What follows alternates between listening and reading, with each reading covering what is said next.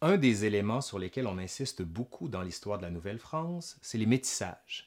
Mais on insiste beaucoup moins sur l'histoire des relations sexuelles entre les Français et les femmes autochtones. On raconte qu'au 17e siècle, l'Église et l'État encourageraient les unions mixtes. Mais plus encore, dans les années 1630, le pouvoir colonial va encourager les métissages.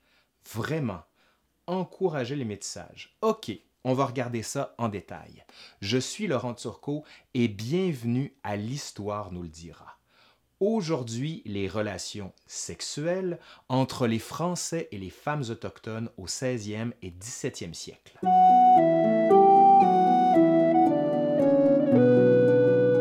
Les Français fréquentent les femmes autochtones à l'occasion de leur venue pour la pêche la morue ou encore de la chasse à la baleine. Et c'est attesté dès le début du 16e siècle quand on fréquente l'Amérique du Nord. Des traces archéologiques montrent que les Autochtones, mais surtout les femmes et les enfants autochtones, s'installent non loin de l'endroit où les Français sèchent la morue et s'occupent des baleines. Les Français qui arrivent ici ont fait un long voyage en mer, qui a duré plusieurs jours, voire plusieurs semaines. Et disons qu'il y en a certains qui ont des frustrations sexuelles. Et quand ils débarquent ici, ben disons que, enfin, voilà, ils ont besoin de... Voilà, ils ont besoin. Champlain va d'ailleurs parler d'un endroit nommé bizarrement le Port aux Femmes, situé pas loin de la rivière Noire et de l'île de Chafaud au Basque. Tout ça n'est pas très loin de Tadoussac, mais on ne sait pas exactement où se trouvait le lieu de Port aux Femmes. À la fin du 16e siècle, Port aux Femmes a sans doute été un des lieux de traite où on allait échanger les fourrures avec les Autochtones. Il faut pas oublier qu'à l'époque, il y a tout un rituel qui entoure les rencontres entre Français et les Autochtones. Dans un premier temps, ça peut se passer de manière très simple. Les Autochtones vont en canot au devant du navire et certains n'hésitent pas à monter à bord.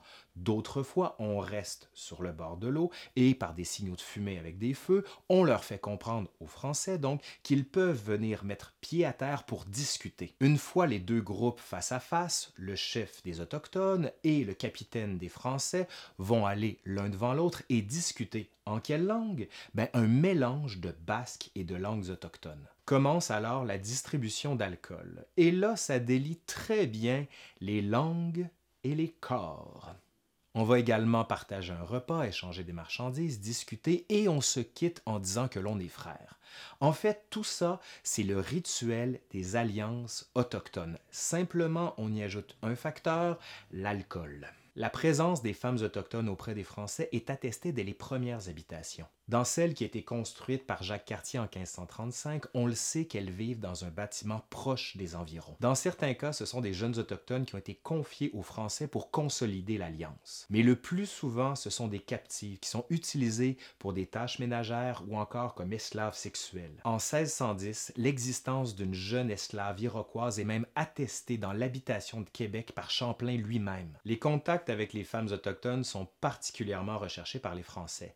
Pourquoi? Ben Parce qu'on les trouve attirantes, on les trouve belles. Et un de ceux qui va le confirmer, c'est en 1524, c'est Verrazano. Et il écrit Leurs femmes ont la même beauté et la même élégance. Très gracieuses, elles ont l'extérieur séduisant et l'aspect agréable. Tout ça va être confirmé par Roberval dans la vallée du Saint-Laurent, par Ribaud en Floride, mais aussi par Champlain à Tadoussac. Toutefois, encore faut-il que les femmes autochtones trouvent les Français séduisants et attirants ce qui est loin d'être le cas. Les témoignages montrent que les Autochtones sont choqués par la barbe des Français.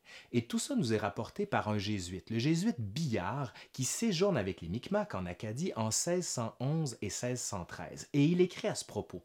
Souvent, ils m'ont dit que nous leur semblions du commencement fort laid avec nos cheveux aussi bien sur la bouche que dessus la tête. Mais peu à peu, ils s'accoutument et commençons à ne plus leur paroître si difformes. Les Français ne sont pas séduisants à cause de leur barbe, mais plus encore à cause de leur bêtise. Ils sont incapables de se retrouver dans la forêt canadienne. Et en plus, ils sont même capables d'y mourir de faim. Non, mais tu sais, vraiment, la sexiness vient de perdre deux points. Come on.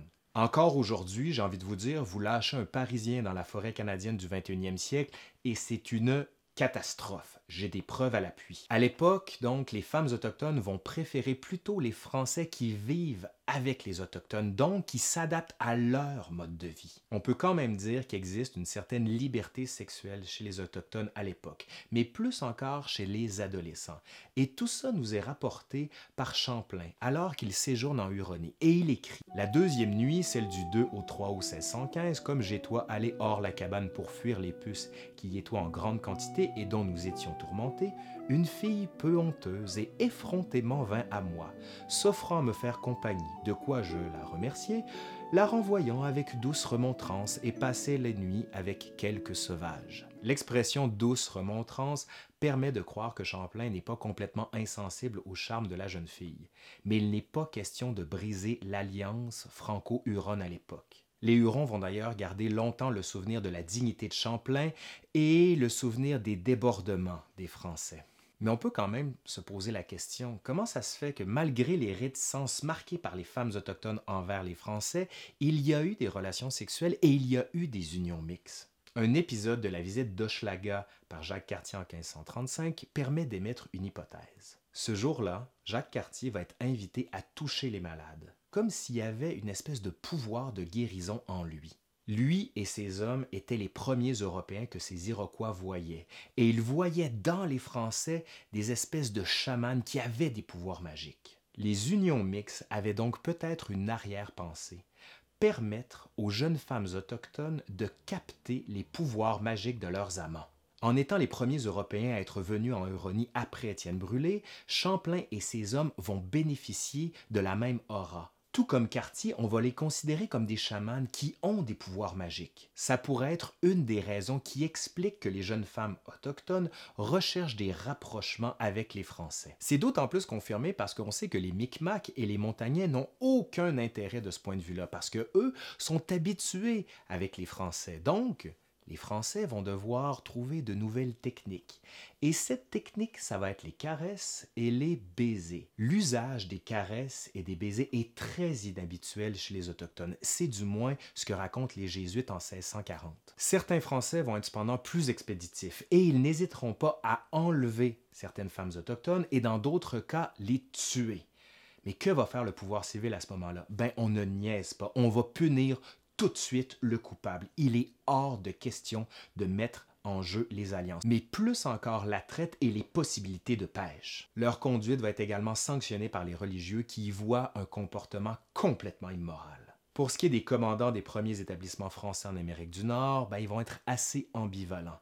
Et va surtout avoir de la gêne de leur part. Jacques Cartier ne fait jamais directement allusion à la sexualité de ces hommes, mais il va dénoncer ce qu'il appelle des prostituées iroquoises. Et il va également raconter que ces hommes, eux, savent très bien où elles se trouvent. Des contacts sont très vraisemblables, d'autant plus qu'on sait que Cartier avait un manque d'autorité et qu'il était incapable d'empêcher le débordement de ses hommes. Champlain va également se montrer très gêné quand il s'agit d'évoquer la sexualité des Français en Amérique du Nord d'autant plus qu'il se rapproche du parti dévot après 1614. Il veut donc se donner l'image d'un parfait catholique. La gêne de Champlain est également perceptible quand il est question des unions mixtes. Pour lui, le couple doit vivre à la française. C'est d'ailleurs le destin qu'il va préparer pour trois jeunes montagnaises qui lui sont confiées en 1628. Il va d'ailleurs les nommer Foi, Espérance et Charité. C'est vous dire quand même le programme qu'il avait. Cependant, en 1629, les frères Kirk vont prendre Québec et il ne pourra pas amener le projet à son terme, donc il ne peut pas marier les jeunes montagnaises aux Français. Champlain est donc en désaccord sur la notion même des unions mixtes. Pour les Autochtones, on doit vivre à l'autochtone, pour les Français, on doit vivre à la française. Finalement, l'hospitalité sexuelle des femmes autochtones n'advient que dans les premiers contacts. Quand on est rendu habitué aux Français, ben là, ils ne nous intéressent plus, parce qu'en plus d'avoir de la barbe un peu partout, ils savent pas se débrouiller en forêt, et il n'y a rien de moins sexy qu'un gars qui sait pas se débrouiller en forêt, c'est connu. Pour devenir séduisant, les Français vont devoir vivre à l'autochtone. Tout ça va apparaître clairement à l'époque de Champlain. Le métissage et surtout le fait des coureurs des bois, donc de ce qu'on appelle les Français ensauvagés. Merci à Eric Thierry qui a contribué à cette capsule et qui a fait un remarquable travail sur le sujet. Je vais vous mettre l'article en lien ici et je vous invite à consulter ses livres, c'est passionnant. Voilà, c'est terminé pour aujourd'hui. Je suis Laurent Turcot et je vous dis à la prochaine pour une autre capsule sans doute palpitante.